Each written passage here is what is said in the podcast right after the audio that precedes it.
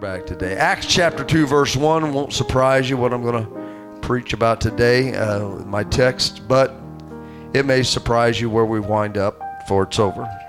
I'm not here to surprise you, I'm here to help you. God didn't call me to be an evangelist. I preached, was preaching somewhere not too long ago, got invited to preach elsewhere, and uh, I will do that occasionally, uh, get out, but my calling is not to evangelize, my calling is to pastor.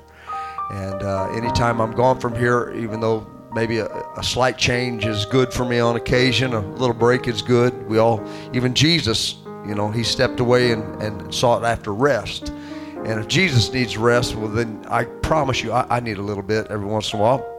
But I was preaching someplace and uh, I just kind of qualified myself before I began. I said, you know, if you're looking for a great evangelist, come in and make you run around, you know, uh, the church, I may not satisfy your need for that. I said, because the Lord has called me to pastor, I said, and since He's done that, you know, I feel like I have been more of, is more my job to help people find stability in their walk with God, to shepherd them, to lead them. That, that's what a pastor does. Uh, a pastor does. He shepherds people, a shepherd never drives his flock. A shepherd leads his flock. And so, I want to try, with the help of the Lord today, to, to, to preach to you a word that I believe will really help you in your walk with God, your daily walk with God, because it don't matter how much you shout for God today, nearly uh, that's not nearly as important as how you get up and live for God tomorrow. Amen. We love to feel the presence, the fire of the Holy Ghost, but the devil has a way of throwing a wet blanket over your fire sometimes, and I just want to try to help you understand today how to stay in this race. Acts chapter 2, verse 1 And when the day of Pentecost was fully come, and they were all with one accord in, in one place, suddenly there came a sound from heaven as of a rushing mighty wind, and it filled the house, all the house where they were sitting. There appeared unto them cloven tongues like as of fire, and it sat upon each of them, and they were all filled with the Holy Ghost, and began to speak with other tongues as the Spirit gave them the utterance. All over this world today, this scripture is being celebrated. It's being preached on probably by 90 plus percent of the pastors that are standing behind pulpits today. I just believe that nowhere should it be celebrated any more than in a place like this that still believes in that same experience that they had in Acts chapter 2. It's being preached about in Baptist churches and probably in Catholic pulpits and Presbyterian pulpits, and for sure in Pentecostal pulpits, I, I imagine, almost without doubt, in the great majority but talking about something and living it are two different things. I found that people, a lot of times anymore, they don't mind talking about, oh, I, I, I wish I could do that, especially when they know that they can't. We like to talk about things that we wish we could do, or I'd like to help in that area if only I could. And it's easy to talk about things that we can't do like we'd really want to. But sometimes the Lord calls us to commitment instead of just words. I love the fact that I've been filled with the Holy Ghost. I love the fact that when I received it, I spoke in other tongues. As a 10 year old young man, nobody sat here and said, say this or say hallelujah fast enough and it'll sound like something else and we'll call that tongues and it'll be called a day. That, I was filled with genuinely with the spirit of the Holy Ghost and began to speak a language I, I never understood before. Don't understand it now, but sometimes I don't have to understand it to know that God knows what, what I'm saying. I'm thrilled to know that it was birthed in an upper room in Jerusalem and then spread from there. But what I want us to understand today is that it's more than just where this thing was born. It was, I want to talk about where it was conceived.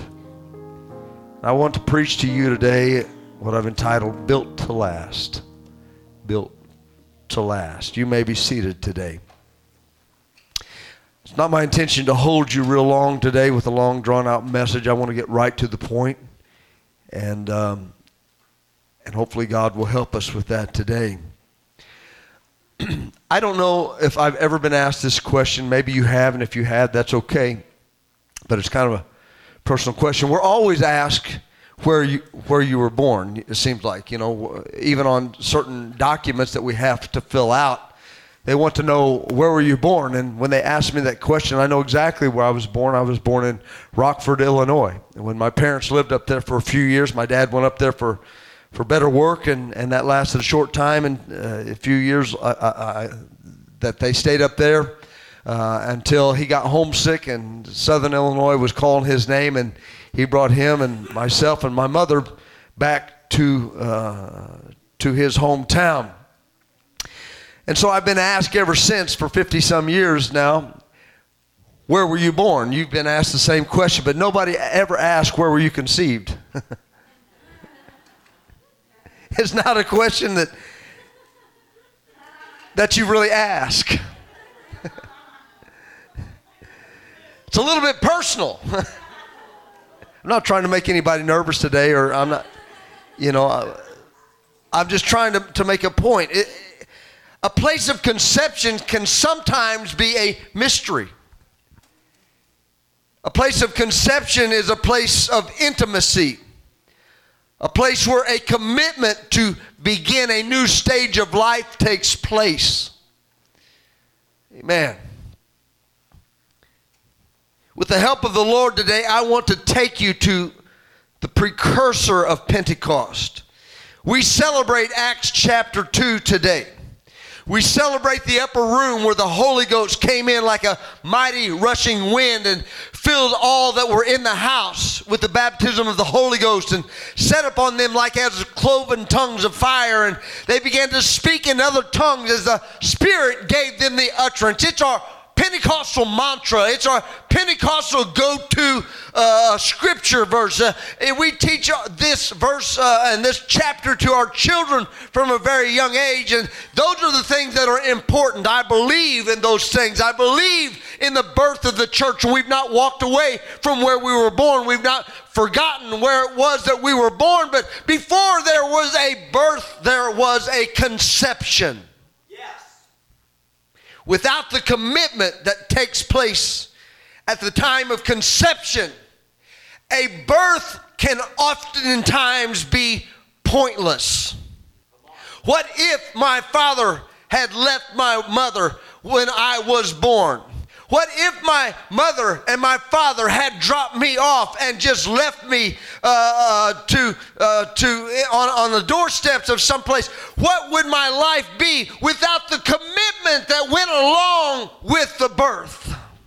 Pentecost needed the commitment. It needed the committed for it to survive. The upper room experience takes commitment if it is to last in your life. You don't believe me? I'll tell you right now, there's some of you that are sitting on our pews today that you can remember when somebody else was sitting right next to you. They were on fire for God. They had had the upper room experience. They had been filled with the baptism of the Holy Ghost. They maybe run our aisle They've maybe shouted next to you. They've maybe spoken in tongues. But somewhere along the way, amen, just because they were born doesn't mean that they stayed in the race. It takes a commitment at the birthplace in order for the one being born to stay in this race.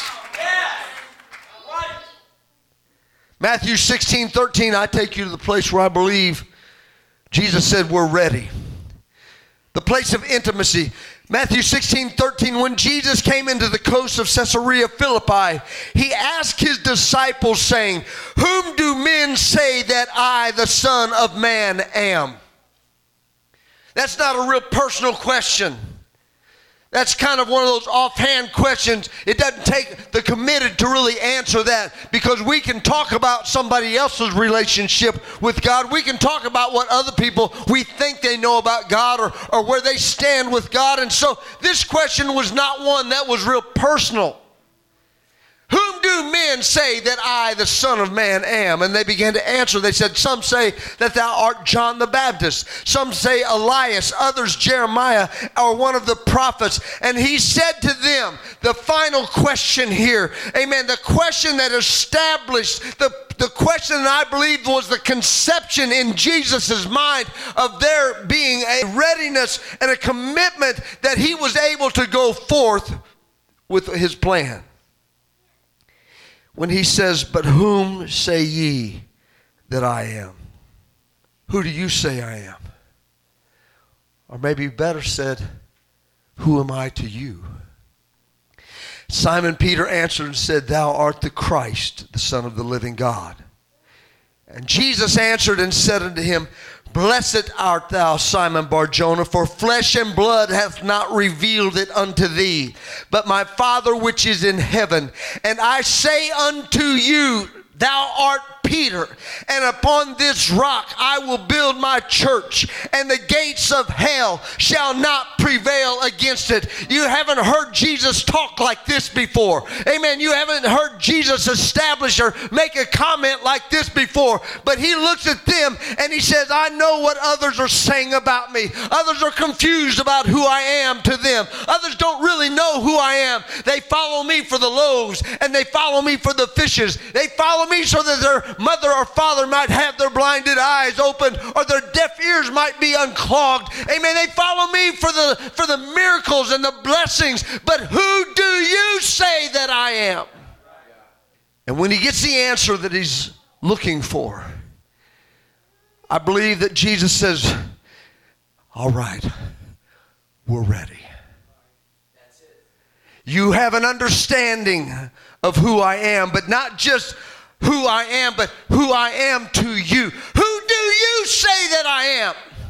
We're getting ready to build something, and it's not going to be built with flesh, and it's not going to be built with blood. Amen. It's going to be built, uh, not going to be built with a uh, mortar, and it's not going to be built with wood. It's going to be built by Jesus Christ laying down His life. And so He wants to know if I'm going to keep my end of the deal, if I'm going to go to the cross at Calvary, if I'm going to commit everything, if I'm going to suffer and bleed and die for you. I want to know: Are you ready to take what I give you? And build it to last. It's got to last beyond the upper room experience. It's got to last beyond Jerusalem's walls. It's got to get beyond Samaria. And for that to happen, I'm not looking for a people that are willing to just come and get the goosebump machine going up and down their spine and then walk out the door and do whatever they want to do. I'm looking for people that are not just willing to be there for the birth, but are willing to follow every hard line, every hard knock, every bad time, every dirty diaper. Amen. Every time that kid gets sick and keep you up in the middle of the night, it's not going to be easy, but I'm not looking looking for people that are willing to walk out when the time get tough. I'm looking for the committed that are willing to stay with me while this thing grows because I want it to, be built to last. Religions have come and gone. People have come and gone. This church would be running seven, eight hundred people by now if we kept everybody that's walked through our doors and come down to an altar. Amen. They were here in their mind, it was conceived. Hey, I need God. I, I need something to change. I need something to happen. And, and maybe they came and, and they even were here for the new birth experience. But what happened after that happened because they were not committed fully and completely. It was built but it wasn't built to last. Where I work, I deliver to these big multi million square feet warehouses. You can literally, and I did, back when they were building one of them in particular, I drove in. They're a mile and a quarter long, some of these buildings. They are absolutely massive. And you have uh, companies like I've got two of the Amazon warehouses on my route, and I'll back up to those Amazon warehouses. You, you they'll send you down. They'll they'll have a hundred and some docking uh, stations where trucks can back up, and they'll send me down to the particular one that they send me to, and I'll drive three quarters of a mile down this building. I'll pass up 70 other docks in order to get to the one that I have to go to down on the far end of this thing. And this, these places are massive, and they just keep building these places. And, and I was looking at an empty field not too long ago, and I thought, well, if somebody builds, that'll probably be the next place that somebody is building. There was a big for sale sign out there, and, and sure enough, the sale sign came down, and, and next thing I know, I, am I'm, I'm watching as, as dirt uh, gets moved around. And, and one of the things I've watched all these buildings go up over the years that I've worked in that area. And it's amazing how quickly they can get these things uh, to, to, to go up. They come in these big slabs. I, I can't remember the name of the company, but, but they will lift an entire concrete wall up and connect it in place. And, and in a couple days' time, they will have all the walls up around this whole entire thing. It'll go from a slab of concrete to a building in a matter of just a few days. Of course, then they, they work on the interior and, and things like that. And, and it's so quick, and it just amazes me how quickly they can get one of these put up. But here's the thing that, that I noticed uh, I was looking at that empty field, and I was like, man, that, that'd be a great place for the next warehouse to go right there. You know, it's all flat, it's all smooth. And, and sure enough, somebody bought it, and they began to, to, to uh, work it over. Uh, but what I have noticed, I've been driving past this place for weeks now. Weeks and it seems like nothing's getting done except for there's a bunch of earth movers out there that have began to move all the earth around. I, I, thought it looked nice and flat, but they've moved all this earth around. They've built it up. They've stacked it up higher and, and, and made it, uh, they've elevated the ground. And, and now they've got this thing in there that rolls it all out and compacts it. And they mix, I think, maybe some kind of lime or something else in the dirt that makes the dirt uh, solidify and hardens it up. And, and they have spent weeks and weeks out there just moving the dirt around. I'm, I'm looking at this going, there's nothing getting done here. That's my ignorance speaking. It doesn't look like any, it's boring. I want to see the walls go up. I want to see the roof go on. I want to see all these electricians. I want to see sparks flying from those uh, those welders uh, as they're welding the beams together. You know, I want to see things that, that, that let me know that something is being erected, something's being put up. But the thing about it is, is we can erect all kinds of things, but if it's on a groundwork that is faulty, it will just be a matter of time before everything gets off kilter. It won't be long before that building starts to settle. It won't be long before walls begin to crack and bow. It won't be long before water begins to run in through a crooked roof or a gap or a space. There will be all kinds of trouble in just a few short years. The reason for all of this prep work is because somebody with intelligence realized that everything will be wasted if the groundwork is not first established. What's the point of spending millions of dollars if it's only going to last you a few years? It would be a fool's errand to invest in something that wasn't going to last. The experienced builder knows this, and Jesus knew this. And that's why he asked the probing question Who do you say that I am? Because we're getting ready to build something that's going to change the world. We're getting ready to establish something that is going to transform people's lives. We're getting ready to literally go from before Christ to after Christ. It's going to change the timetable. It's going to change the way that people view church. It's going to uh, change the way that the Holy Ghost dwells with people. It's not just going to dwell with people anymore. Now it's going to dwell inside of people.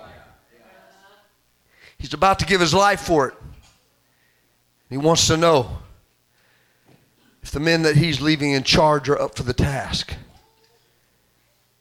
He first asked who do men say that I am? But then he gets personal, he gets intimate. There's no crowds, there's no blinded eyes being open. He doesn't have the disciples all out breaking bread and handing out fish to hungry people. All of that's somewhere else. Lights, camera, and action are nowhere around. It's, it's just me and you me and the 12. And Jesus gets intimate and he begins to probe. How committed are you to making this new life? How committed are you to seeing not just the birth, but sticking around to see the growth? This Pentecostal experience was paid for in blood. There's no doubt that Jesus was committed. The question is are we of the same mindset? How committed are we to Him? Who is He to us? There will come a time when you have to figure out the answer to that question. A time in your life where something will arise and you'll have to find out just what that relationship, just how deep it goes, just how committed you are. Not everybody's committed. Not everybody's here for the long haul. It's one thing to worship with the crowd. It's another when it's just you and him and he's asking you the probing question about how committed you are to making this new life last. Commitment at conception is where the mind is made up to be there beyond just the birth. The commitment at conception. You see, there's a lot of people that are not committed at conception. They're just there for the benefits. But as soon as the responsibility begins to fall, pew, you know what I'm talking about. There's probably not a family in this place sitting here today that's not affected by that in one way or the other. There are folks that run from responsibility, run from commitment, and Jesus needed to know are you committed? See, I've people I've seen people come to God for all sorts of reasons. Some have walked through the door because they love the sound of the music. I heard the music playing. I came in. Next thing I know, I'm down at the altar. I got the Holy Ghost. Some people come because they've got a crisis in their life. Well, um, uh, I, I, lost my job. I was about ready to lose my house, and God was the only place I knew where, where to run to. I came to the church, and, and I felt the, the Lord come in, and, and I came down, I got the Holy Ghost. And some people come for all different types of reasons. There's, you could probably go throughout this congregation today and find that most of us came to God uh, from a different background. I came to God just because I was raised in the church and it, it was what I knew, and, and, and, but I had to have that experience for myself. But but it wasn't real hard for me. It wasn't some foreign thing. I was just a, a kid that wanted to be saved. That believed in the Word of God and what it said and decided it's time for me to make my salvation and election sure. People come to God for all sorts of different reasons. There's only one reason that people leave and walk away, and that is they're not committed to Jesus the same way that Jesus was committed to them. Look back at the Holy Ghost records that we keep. I keep a list baptismal records, Holy Ghost records, and I, I can go back for years. Been pastoring here for close to 13 years now, and the pages have stacked up. I think I'm on page eight or nine, something like that. There's, there's a lot of names on there. Some have passed away and some have walked away. It's a bittersweet thing for me because I look at these Holy Ghost uh, certificates and I, yeah, man, can you believe how far they've come? I can remember when, when they received the Holy Ghost. I mean, I look at, at people like Brother Rick, you know, the, that's uh, serving God, and I remember the night he got the Holy Ghost right back there about where Brother Glenn's sitting sitting right there and i walked around and brother brother rick if, if you know him he, he's never gonna he's never gonna probably run the aisles if he does. I mean i may run them with him but he's kind of a quiet reserved just kind of a meek kind of man. And i thought lord you know here he is. He's he's uh, in his 50s he's never received the holy ghost yet you know. Uh, god deal with him. And, and, i stepped over behind him and just laid my hand on his back. I could tell he was praying intently. And, and the next thing i know his arms start to shake and, and he just starts to rise up very slowly. And the power of God came over him. He began to speak in other tongues as the Spirit gave him the utterance, and it was one of the most powerful, moving, amen, infillings of the Holy Ghost I've ever been a part of. And I look back and I said, He's still with us. He's still with us. He's still in the fight. He's still in the game. He's playing the bass guitar for this church. He's being a blessing.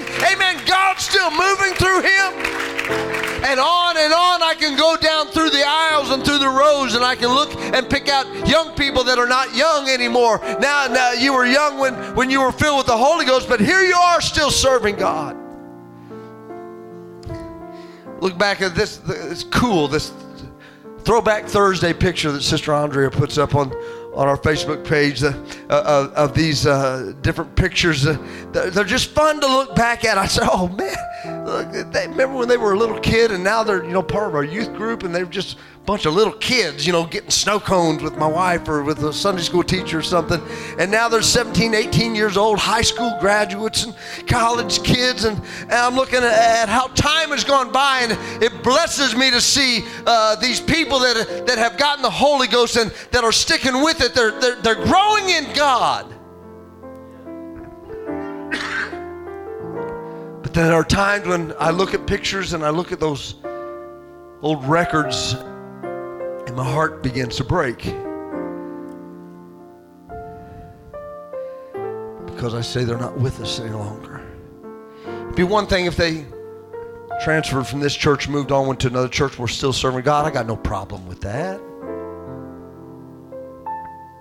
But what hurts is when you see people that were born, but somewhere along the way, their commitment level just left. Jesus did a lot of great miracles. But then one time he began to ask for commitment. And he turned around and he says, Where's everybody at? They all go? He's left there with only his 12. And he says, Where did everybody go? And they said, well, what you had to say was kind of a hard thing. Was it true? Yes. Was it necessary? Yes. But it was the dividing line between the casual acquaintance and the committed. It was the difference between dating for fun and getting married and raising a family. And so he looked at the 12 and he said,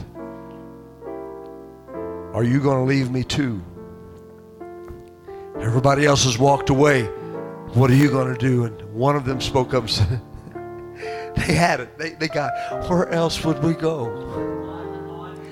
You're the only one that has the words to eternal life. Yes. It's what we're seeking that, de- that defines who we follow If we're seeking the things of this world, if we're seeking to build something here materially, the Bible already tells us you can build it, but it's not going to last. You can erect the structure, level the ground, but one of these days it's all going to be gone. But there's a home that's being prepared for me that's never going to fade. There's a life that's being built that I don't ever want it to begin to deteriorate or crumble or fall.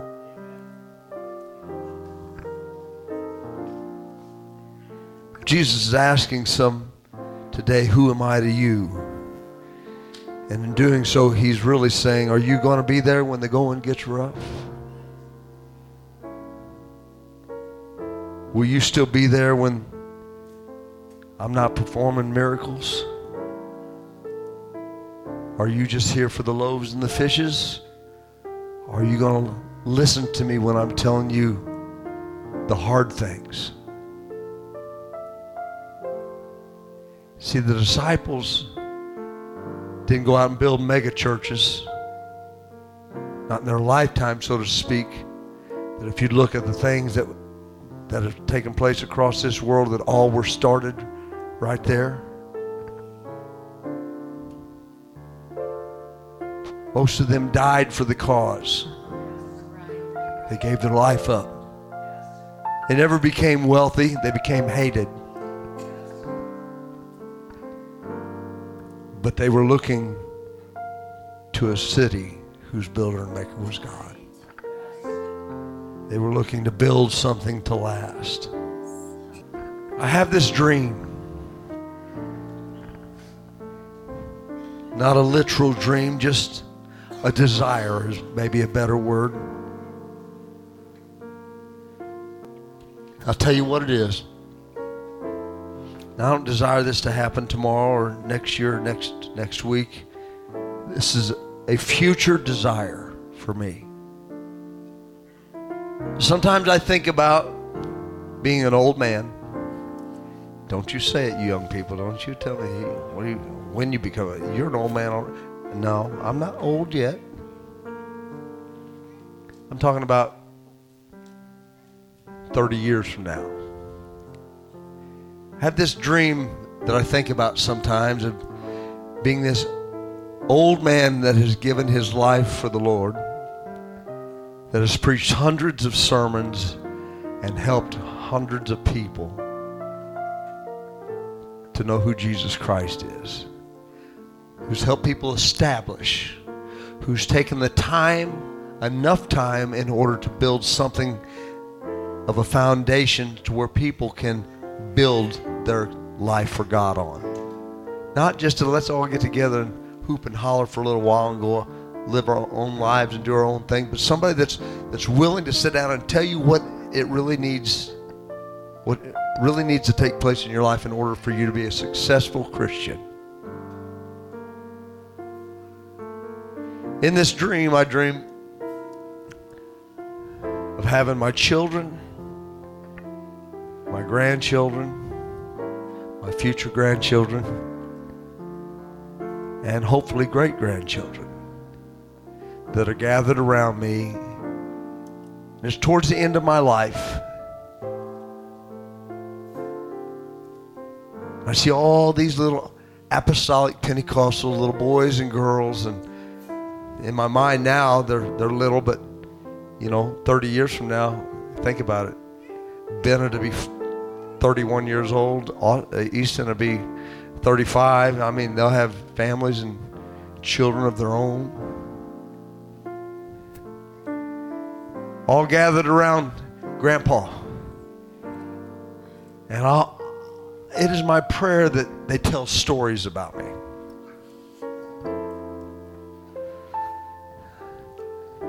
I can remember, you know, he looks old and feeble now, and he's at the end of his life, but I can remember he couldn't maybe sing the greatest, but, but man, when he'd sing, he'd start shouting. I can remember your grandpa, he'd shout till he sweated through his shirt. He'd go home so soaking wet. He'd go home just be exhausted and worn. I, I want them to gather around and tell stories like that about the man who was faithful to God, who built something and never gave up no matter how tough it got. That doesn't just have to be my story. That can be your story too. It doesn't matter where you start nearly as much as it matters how you finish.